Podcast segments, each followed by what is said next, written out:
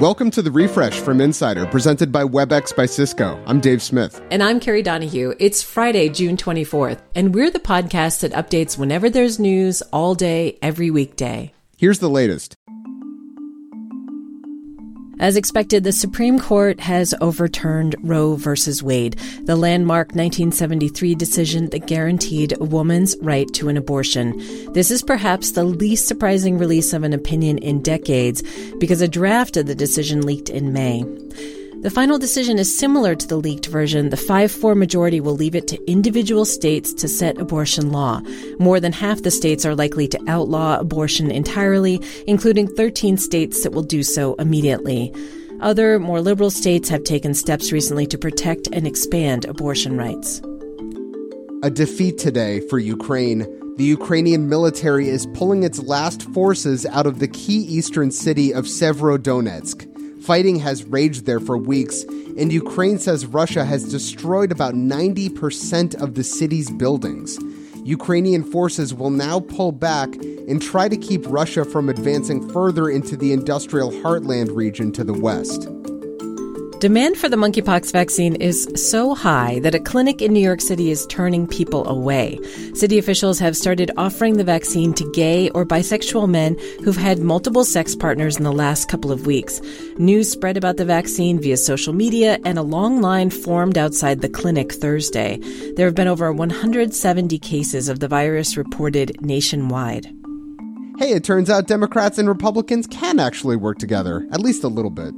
15 Republican senators joined all Senate Democrats to pass new gun safety legislation.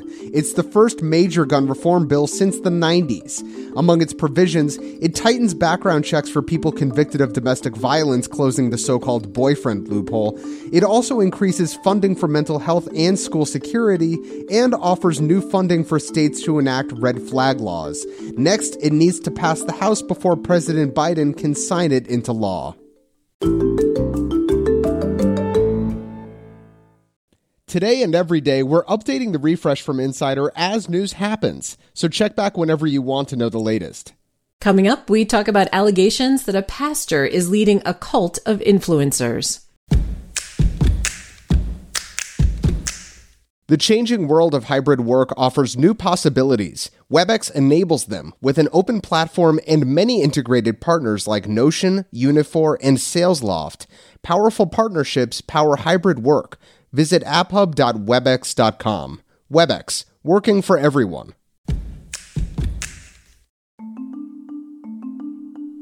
The January 6th committee held its fifth hearing yesterday. We won't have another one until July.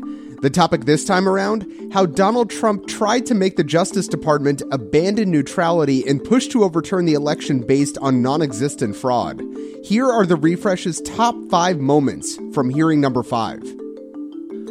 Moment number one. In the days before January 6, Trump considered replacing his attorney general for the second time in two weeks.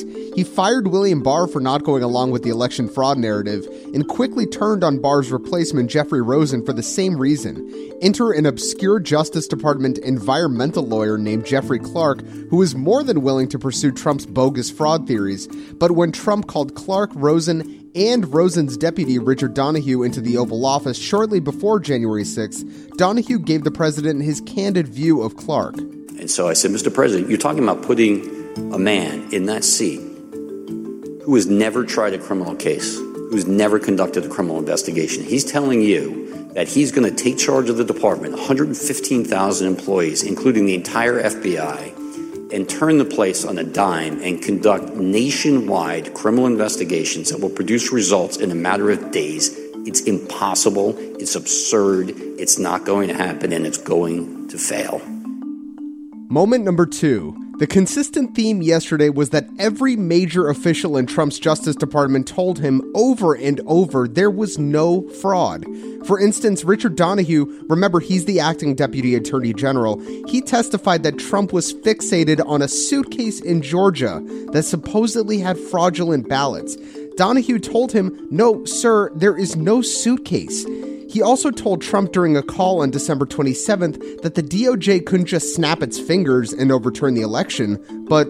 He responded very quickly and said, essentially, Uh, that's not what I'm asking you to do. What I'm just asking you to do is just say it was corrupt and leave the rest to me and the Republican congressman. To be clear, he means the congressman who supported overturning the election. Moment number three Italy Gate. In case you thought Trump's efforts to find election fraud were more sophisticated than your creepy uncle trawling 4chan, think again.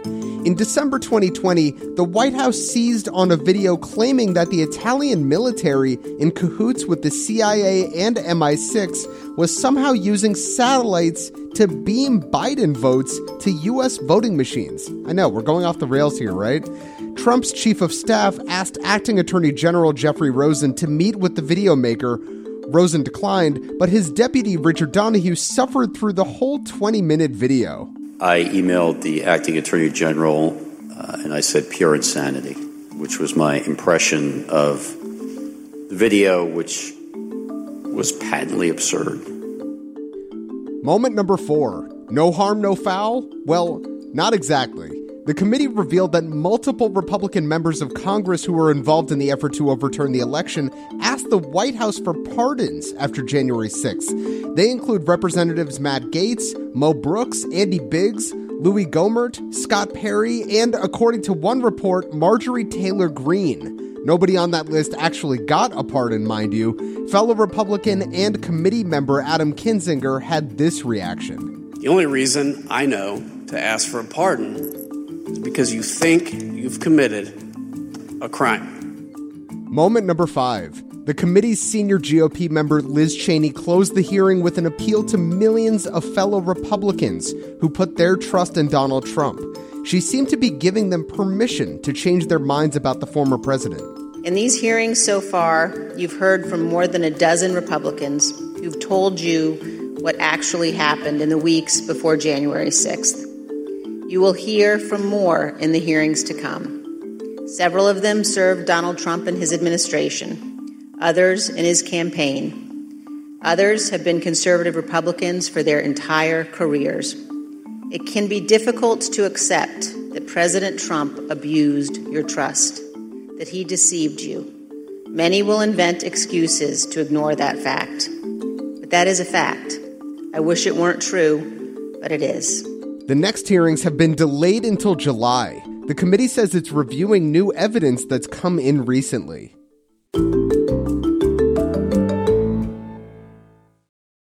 My co host Rebeca Ibarra is away today, but she left us this interview. There's a tight knit community of TikTokers represented by a group called 7M that may be more than just influencers. Friends and family members of some of these dancers accuse the group of being cult like, and it's all led by a man named Robert Shinn. Robert Shinn is a bit of an enigma. Uh, some of the people who've known him best over the years still feel like they can't really get to the core of who this guy is. That's Julia Black. She's a correspondent at Insider and has been looking into allegations against Shinn and his crew of influencers.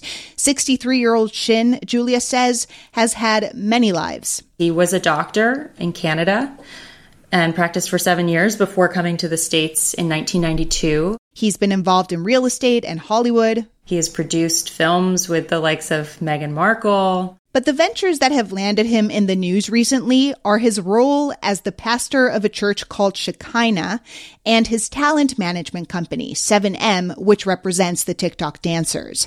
There's 11 of them, and they've become semi famous online. Many of them worship together at Shekinah Church. They spend almost all their time together, film all their content together, and are very close knit.